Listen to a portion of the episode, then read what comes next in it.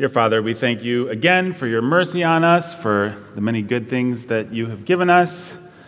Thank you for your kindness to this church and your blessing upon her. We pray for those with health issues right now, that you would bless and heal them, for everyone who's down with sickness, for people with chronic issues, for people, people like Jean, who's waiting to see what the new normal is. We pray that you would be with him and with all of us. Um, help this church body to be well and not to have a big round of fall winter sickness right now. We pray for those mothers who are with child that you would bless the babies in their wombs and keep them healthy and safe. We pray for everyone who's um, working a job right now that you would bless them, help them not to burn out. Pray for those of us with kids and those of us in school and everybody with all the different things going on in our lives that you would bless us during this time. Thank you again for your mercy, Father. We thank you for your word. Please uh, bless the preaching of it. In Jesus' name, amen. Well, good morning again. Morning. Uh, when I was in eighth grade, I had a really frustrating teacher. Probably the most frustrating teacher that I've ever had in my entire life. His name was, I won't say his real name, we'll call him Mr. Jorgensen. That's pretty close to what his real name was. And I remember the first time that I was introduced to Mr. Jorgensen, I said, My name is Nathan. And he said, Oh, okay, Nathan. And I said, No, my name is Nathan. And he said, Yes, Nathan. And I said, No, my name is Nathan. And he said, Yes, Nathan, that is what I said. And I realized old Mr. Jorgensen was not from the United States of America, he was from Denmark. And I realized that was not a good Denmark accent. I don't do accents, but uh, I don't know what accent that was. But Mr. Jorgensen had a very thick Danish accent, and he was a really weird, frustrating teacher. Did a lot of things different than what I was used to.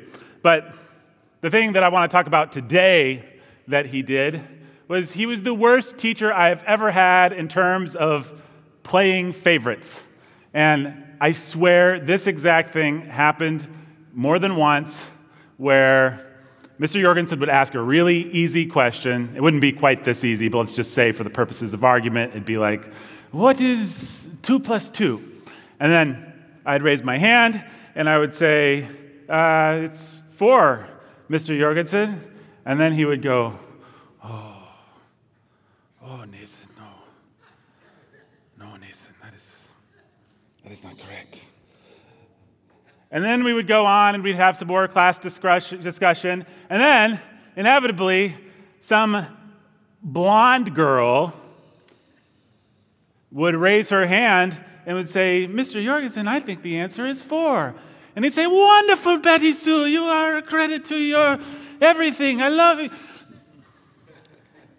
And I got to thinking about it. And I thought, Brittany Sue is not actually better than me. Brittany Sue did not have a better answer than me. There must be something about Brittany Sue other than her actual skill level that Mr. Jorgensen is responding to and rewarding. She just happens to be the person that Mr. Jorgensen likes.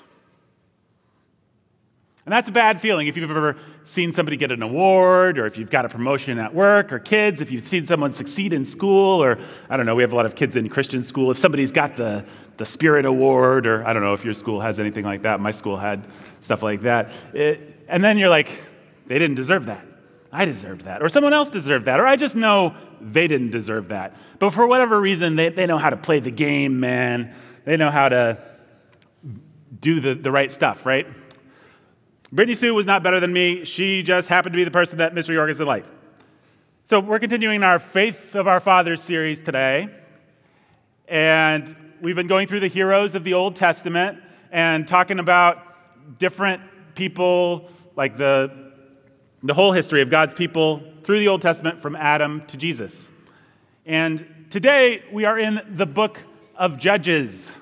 And the thing about the book of Judges is that it has a lot of people where you're like, yeah, I guess this is a hero of the faith, but this also is, just feels like someone who God happens to like. Like when you actually look at their godliness level or what they're like or their, their character, it's like, why does this person get to do these miracles? Why does this person get to be the person who God has called to do all these wonderful things? Because it seems like they're a pretty big sinner in, in some extraordinarily sinful ways, right? The, the book of Judges describes a really dark time for the history of Israel. It has some really bad sinners in it. And the question is just like, how are these people heroes of the faith? What the heck, man? So, Israel, if you'll remember, uh, Pastor Ben shared with us last week, Moses gets them all the way to the promised land, and then Joshua leads them into the promised land. They conquer the promised land, they drive out the enemy nations, a bunch of bad guys. And the problem is they don't drive out all the bad guys, though. There are still a lot of enemy nations that are kind of occupying the hill countries or right on the border or even in their midst. So you have some of the famous villains of the Bible. You have like the Philistines and the Amalekites and the Midianites and like these people that just reoccur as the, the villains, right? And the thing about this whole period of hundreds of years that the book of Judges talks about is that there was no king in Israel. For several hundred years, people just pretty much did whatever they wanted.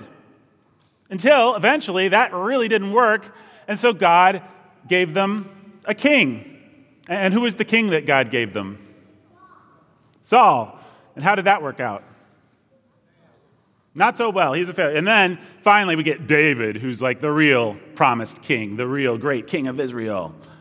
But meanwhile, before they get a king, there's this hundred year period where there's this pattern where the people serve the evil gods of the nations that surround them.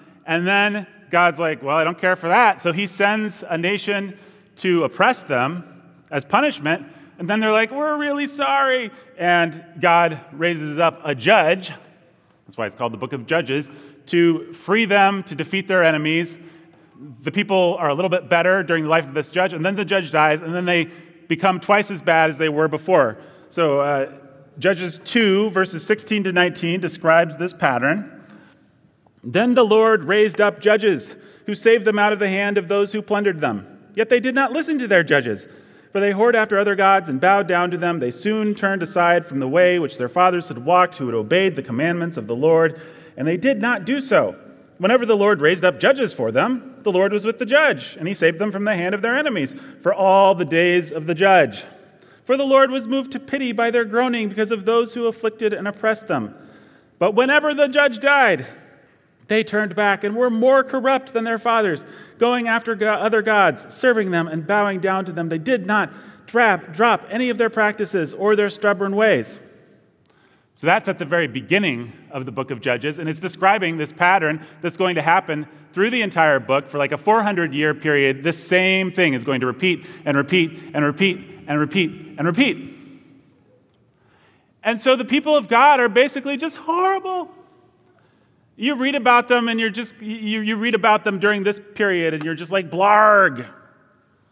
But then you read about the judges that God raises up to save them. And what do you think when you read about some of those judges? Also, blarg. But then you see that many of them are held up as examples, as, as people we're supposed to aspire to. So, in the book of Hebrews, the famous chapter 11, the faith chapter with all the, the heroes of the faith, it says this uh, it's like the end of the list. Hebrews 11:32. And what more shall I say? For time would fail me to tell of Gideon, Barak, Samson, Jephthah, of David and Samuel and the prophets, who through faith conquered kingdoms, enforced justice, obtained promises, stopped the mouths of lions, lions, quenched the power of fire, escaped the edge of the sword, were made strong out of weakness, became mighty in war, put foreign armies to flight. So there's four judges listed there. And since we don't have time to actually talk about every judge in the book of Judges, I thought we'd just talk about those four who are definitely examples of faith, examples of what we should be, right? But we're going to see a lot of blarg. A lot of blarg. And so I need everybody to help me by saying the word blarg every time we get to a blargy thing. So, on the count of three one, two, three. I love it. Okay. And the question is why all the blarg? Why is God using these sinful men? So let's talk first about Gideon. What do we know about Gideon? Does anybody know anything about Gideon? Yes, sir. Never mind. Okay. That sat in a tree. No. He ran around the wall. No. Good, good, good guess. So the answer is no. Nobody does know anything about Gideon. Uh, yes, you little girl.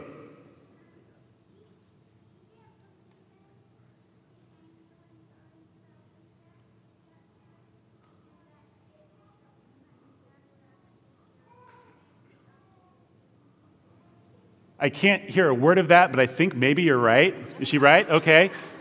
Did you say he has the fleece miracle, right? God is like, hey, Gideon, I want you to take some dudes and go defeat the Midianite army. And Gideon's like, I'm not sure whether I believe this is actually from God. And God's like, okay, I'll prove it to you. And we do this. There's this famous miracle where he puts out a fleece, and the next day, I forget which way it goes, but the next day it's wet on the ground and dry on the fleece. And then he does it again, and the next day it's wet on the fleece and dry on the ground, right? And then Gideon musters an army and he brings it against the Midianites. But there's another famous thing that people may remember about Gideon, which is that God keeps winnowing the army down because God wants the glory. He doesn't want it to be like, we mustered the greatest army. No, so they send home like all the guys that are scared, all the guys that can't do it, all the guys that drink water wrong. They, they just keep winnowing it down until we have 300 guys. And then they break their uh, jars and make a lot of noise and spook the Midianite army and totally defeat them. And it's awesome. It's one of the great stories of warfare and God saving his people. So that's Gideon. Pretty great guy. Pretty great things God accomplished through him. But what else did Gideon do? If you actually read the book of Judges, this, this part doesn't usually make it into the little Sunday school coloring books.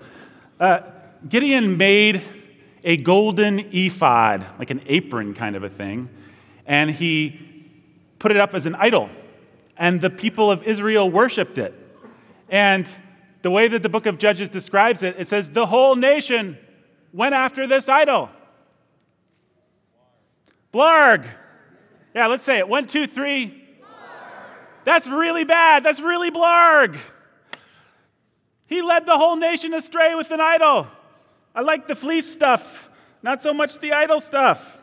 All right, let's. Uh, so, so, next we've got uh, Barak. Does anybody know anything about Barak? Yeah, I didn't think so. Um, so, Barak defeated the Canaanites, and he was also a great man of war, and he led the Israelites against the Canaanites who were oppressing them at the time. And that's pretty cool. But the thing about Barak, he's probably the best. His sin is the least bad of the ones we're going to talk about today. But uh, the prophetess Deborah says, Hey, Barak, God says you got to go wipe out the Canaanites. And he's like, Okay, but I'm only going to do that if you go with me. Blarg. Yeah, okay. One, two, three. I love it. Okay, uh, Deborah said to him, I will surely go with you. Nevertheless, the road on which you are going will not lead to your glory, for the Lord will sell Sisera into the hand of a woman. Which is not a good thing. This guy should have had the glory. Sisera is like the evil enemy captain, and he should have been the one to kill him. But instead, it goes to a lady because he's a sissy pants. So, blarg. Blarg. Total blarg. Okay, now, you thought we had some blarg before we're really going to get to some blarg. Samson. Samson. Now, what do you know about Samson? I'm sure everybody knows something about Samson. Just shout it out. Picked up a big wall, long hair. Blarg. We're getting there. He's like Thor. Yeah. He's like a superhero. Yeah. He married an ugly guy. Oh, a Canaanite. Close. He married a Philistine. Anything else? He was chained. Yes, yes. So, so let me just go through the story of Samson's real quick. I want to spend a little more time here. This is one of the main stories. We all know it probably. We've heard Sunday school lessons. Samson did this, Samson did this. He had the great miracles. Now, what was definitely good about Samson is he killed lots of Philistines, God's enemy, in some pretty cool ways. What was blarg about Samson? Kind of everything else, honestly. So, the angel of the Lord announces the birth of this child to a woman who had been barren before. Hey, this kid's going to be Samson. He's going to deliver the people. This is going to be great. His life is going to be dedicated to God. He's going to be a Nazarite. He's going to grow his hair long. You're never supposed to cut it. And he's going to do great things for God's people. And Samson is born, and that's how he starts out. And it says something like the spirits was stirring in Samson at a young age. And that's a pretty good beginning to a story, right? But then we get to everything else. And so, how does Samson become a freedom fighter, a liberator of his people? Well, it all starts when he sees a cutie, a, a Philistine girl and he's like, Hey, dad, I want to marry that Philistine girl. And his dad's like, We're not supposed to marry the Philistines. They're the enemy of God. Why don't you marry one of, like, we've got, we've got cuties too. And Samson's like, Nah, I want to marry the Philistine girl. And they're like, Okay, okay. So Samson goes and marries a Philistine gal. And then there's this famous story. I wish we had time to go into it. Samson gets attacked on the road by a lion, and the Spirit of God comes on him, and he rips the lion limb from limb. And the metaphor the Bible uses is he ripped the lion like you would rip a young goat. So I guess people were always ripping young goats at the time, and it was really easy. But oh, I like that detail. Uh, anyway, some honey grows in the lion, and Samson's eating honey out of the lion, which is another not particularly sanitary sounding thing to me. But he, he makes a riddle out of it, and he goes to his wedding feast to this, this bad lady, and he gives the riddle to the Philistines there, and they can't figure it out. And they're going to owe him a whole bunch of clothes. So they're like, hey, Samson's wife, why don't you, you know, saddle up on to your husband there and get the answer to this riddle? And uh, if you don't, we'll murder you and your family. And she's like, okay. And so she goes and basically nags Samson through the whole wedding feast, which is several days long. And finally, at the end of it, gets the answer to the riddle the guys come and like, hey, Samson, obviously the answer to the riddle is this. And Samson's like, ugh, they got my riddle. Now I owe them 30 suits of clothes. So when you owe clothes, what do you do? You go to a nearby town, you kill 30 guys, you take their clothes, you fulfill your bet. Blar, blar. Well, yeah, it feels, feels a little blargy. I mean, they're God's enemies. I don't want to be too judgmental. But uh, Samson pays off his, his debt, and then he goes and sulks and just doesn't even stay, stay with his new Philistine wife. And then one day he's like, I should really check in on that uh, Philistine wife of mine. And so he goes, and her dad is there, and her dad's like, Oh, sorry, I gave her to somebody else. Uh, you, you weren't around. I thought you were mad about the whole riddle, murdering all the people thing, the clothes. Uh, she, I gave her to your friend. So, Philist- so Samson's like, well, now I have a vendetta against the Philistines. And so he does what anybody would do if they were angry. We've all done this. He captures 300 foxes and sets their tails on fire and sends them through the Philistine grain, burning it, burning their crops, burning their supplies, and basically starting this sort of war with the Philistines. On the one side, all the Philistines. On the other side, Samson, one guy. But Samson's doing pretty well. He's doing pretty well. And people are killing people back and forth and stuff. And the Philistines kill Samson's wife and her dad. And then in turn, Samson kills more of them. And there's lots of killing. Uh, and then finally, the Israelites are like, hey, the Philistines, Samson, the Philistines are really picking on us because of you. So we're going to turn you into the Philistines. And Samson's like, okay, just uh, promise me you won't hurt me. And they're like, that's, that's fine. We'll just hand you over to the Philistines. So they bind him. They take him to the Philistines. He gets to the Philistines. And then the most awesome thing ever happens. He breaks his bonds with the Spirit of God. He grabs a, a, a donkey's jawbone and he beats a thousand guys to death. And then Samson is like, Thank you, Lord, for giving me. No, actually, what he's like is he's really thirsty after that. And he says, God, I just survived a thousand guys, and now I'm going to die of thirst? And then God makes some water come out of a rock or something like that.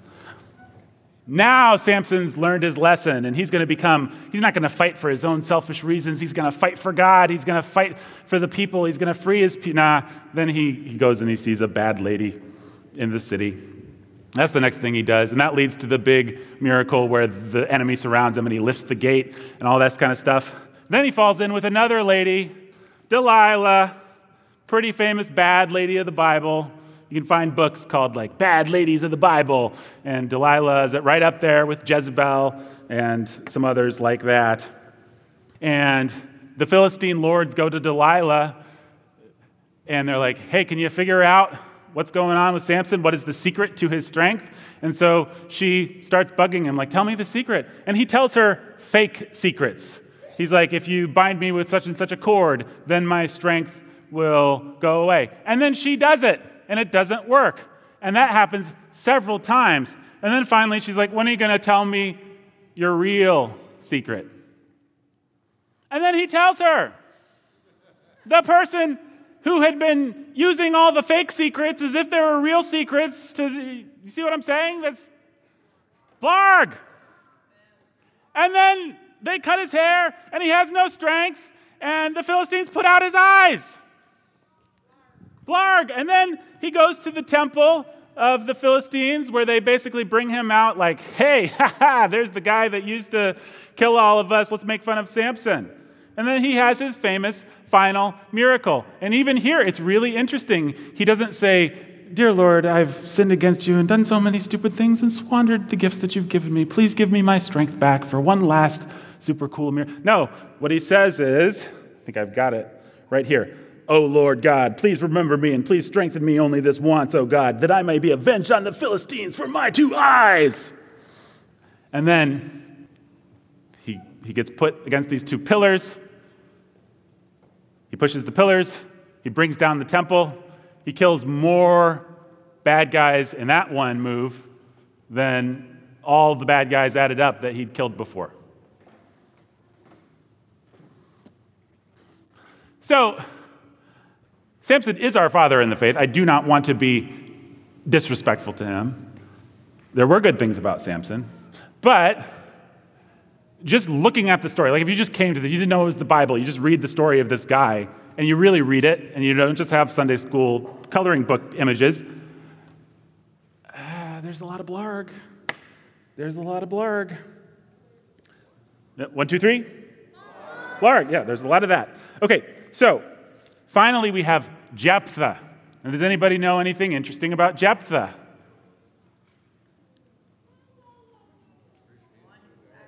Leo.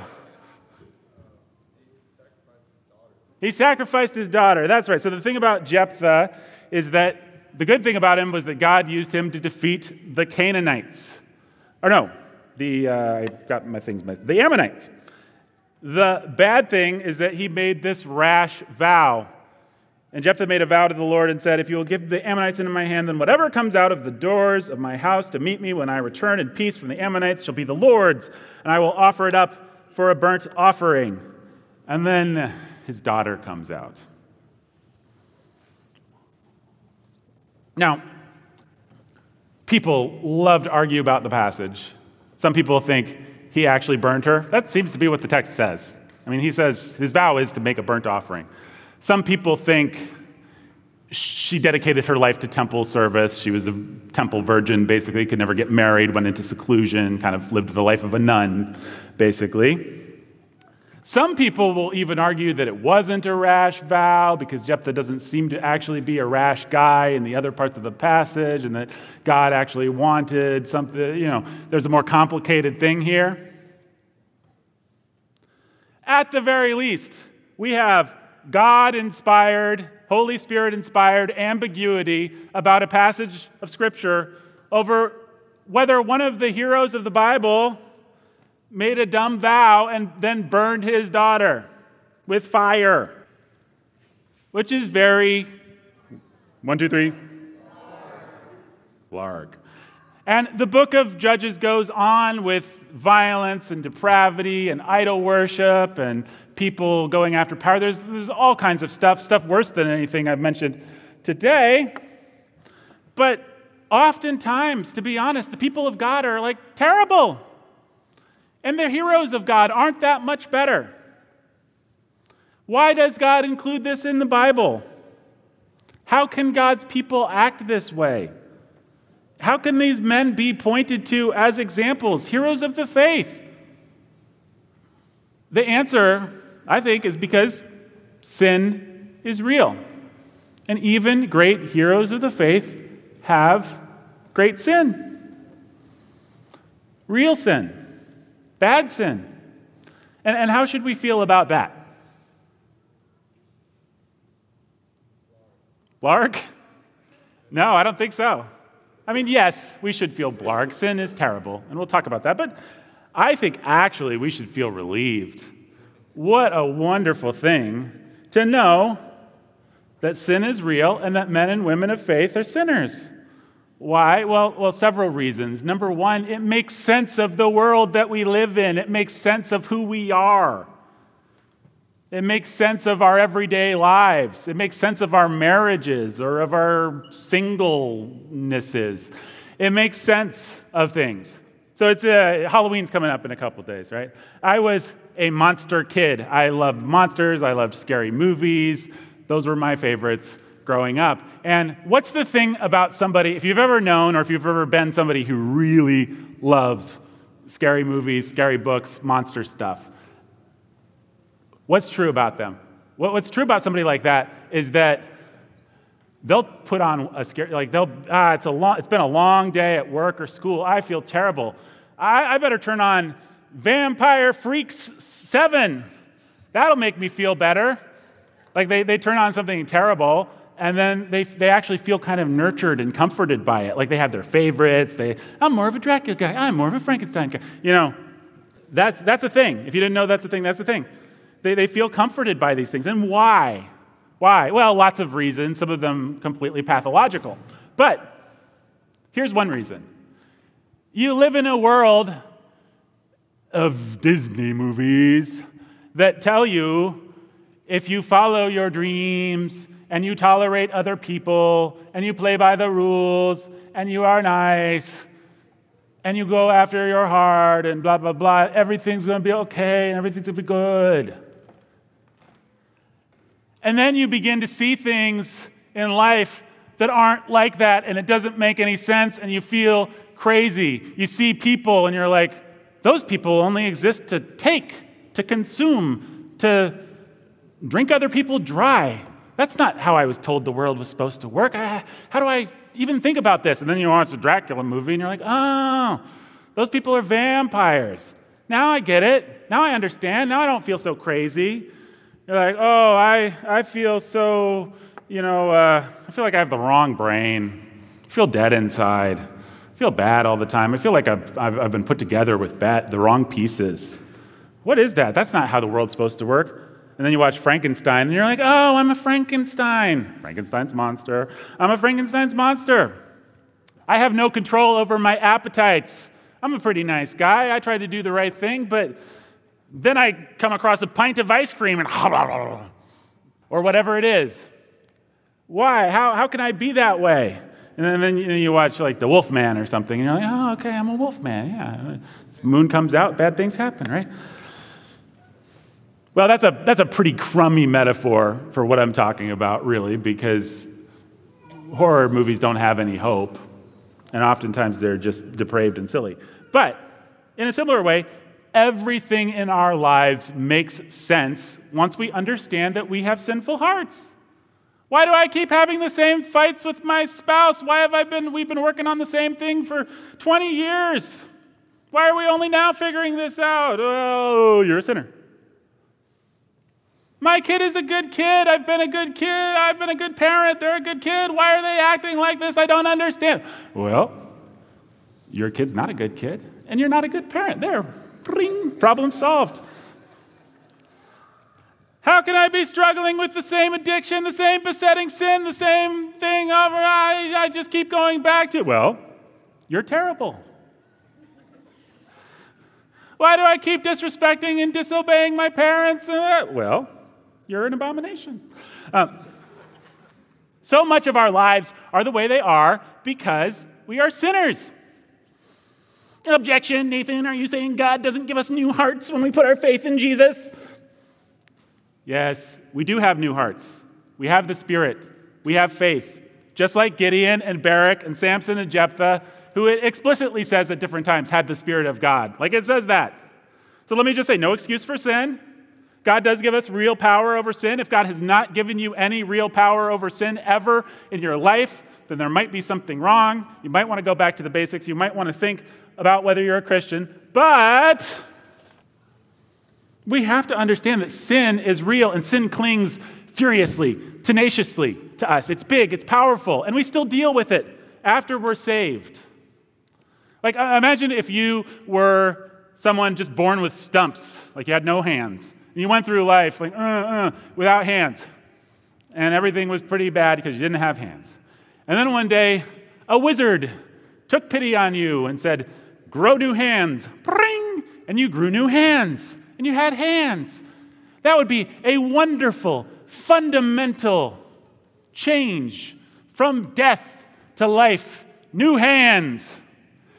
Does that mean that you'd suddenly be able to write cursive? Does that mean that you're, you wouldn't have to work on your macrame? Does that mean that, that's how you say that word, does that mean that your Nintendo Switch, your Super Smash Brothers game would immediately be amazing? No, it'd probably be pretty bad because you never used your hands before. If you had new hands, you'd still have to learn how to use the hands. We have new hearts, but we still have to learn how to use our hearts. We have to learn how to be Christians who are married, who are single, who are in fellowship with each other, who are dealing with our anger, who are dealing with our eating and drinking, who live in fellowship with one another. Some of us are like, God gave me new legs, so I should be able to run a triathlon. That's not how it works. And then people are upset and confused because they can't, you know? There's the kind of person who goes through life perpetually surprised that the thing that always happens is happening again. Oh no, the thing that happens all the time is happening. What on earth? No! Why am I fighting with my spouse again? Why does my teenager hate me? Why am I tempted to judge everyone? Why do I feel so disappointed? Why am I feeling anxious? It can't be that I'm a sinner who does these sorts of things.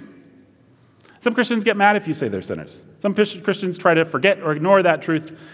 And then their lives don't make any sense because they do keep on sinning. I mean, this is me, I do this. So, for all of us, it should be a relief to just see we are boring sinners who need Jesus, just like Jephthah, Gideon, Barak, Samson. It should also be a relief to remember that other people sin, that our parents, our kids, our pastors, our spouses, our boss, our employees, our teachers, our students, because we can all relax. Nobody's better than anybody, not really. We can all forgive because we all have the same problem. And we don't have to engage in the conspiracy where I act really good and you act really good and then we can think how good we are because we know good people like them, and they know good people like us. If we're not careful, that's what we can think that the church is. That's what we can think. That's why we pay Jake the big bucks so that he could just be good and we can feel good. But we have to be done with that. We have to know that we sin. We have to know that other people sin. We have to know that Christ died for our sin. And we have to know that the, the Spirit is helping us die to our sins, which all starts with just looking at sin. So it's good to remember that we are big sinners like Gideon, Barak, Samson, and Jephthah. It makes sense of our lives, it makes sense of our relationships with other people. There's one more thing it does, which is it gives us hope. Now, each of these men suffered for their sin. It was bad. I do not recommend sinning. Sin is corrupting, it's evil, it's bad. Let me be very clear about that. But at the same time, these guys accomplished so much by their faith. God loves to use sinners who have faith in Him. Why? Because then He gets the glory. The story of Samson is painful to read because Samson does just kind of feel like an oaf sometimes. Like, I marry hot Philistine chick now, I give riddles to guys at weddings. But if God can use that guy, then what a God! Maybe he could even use me. Maybe he could even use you. 2 Corinthians 12 9. But he, he said to me, Christ said to me, My grace is sufficient for you, for my power is made perfect in weakness. Therefore, I will boast all the more gladly of my weakness, so that the power of Christ may rest upon me. So, everybody, take a second. Think about the thing in your life that makes you go, Blarg! The irredeemable thing, the words that you can't take back, the actions that you can't undo, the mistakes that can't be fixed, the problems that run too deep. Now, well, let's just have one big blarg to get it out of our system. One, two, three. No, no, not yet. One, two, three. Oh, I didn't say it. I have to say it with you. One, two, three. Blarg! Whatever it is that makes you irredeemable, that is the thing that God is in the business of redeeming. So have hope, cling to the cross, and then get to work obeying God and putting your sin to death. Because that's the last thing that an honest assessment of our real sin gives us is the ability to begin to fight it. There are those of us, maybe some of us even in this room, who don't have victory over sin because we don't actually face the sin. We've never looked the dragon in the face. We've never been honest. We've never been vulnerable. Not with ourselves, not with other people. So I'm telling you, there is hope, there is help, there is change, but you have to start by looking the problem in the face and have faith for it. Because look what God did with these men that we've been talking about today. Let's pray. Dear Father, thank you for your mercy to us. Thank you for your goodness. Thank you that you use sinners. Thank you that you forgive sinners. Thank you that you sent Christ for sinners. Please give us lives of hope and give us lives of faith. In Jesus' name, amen.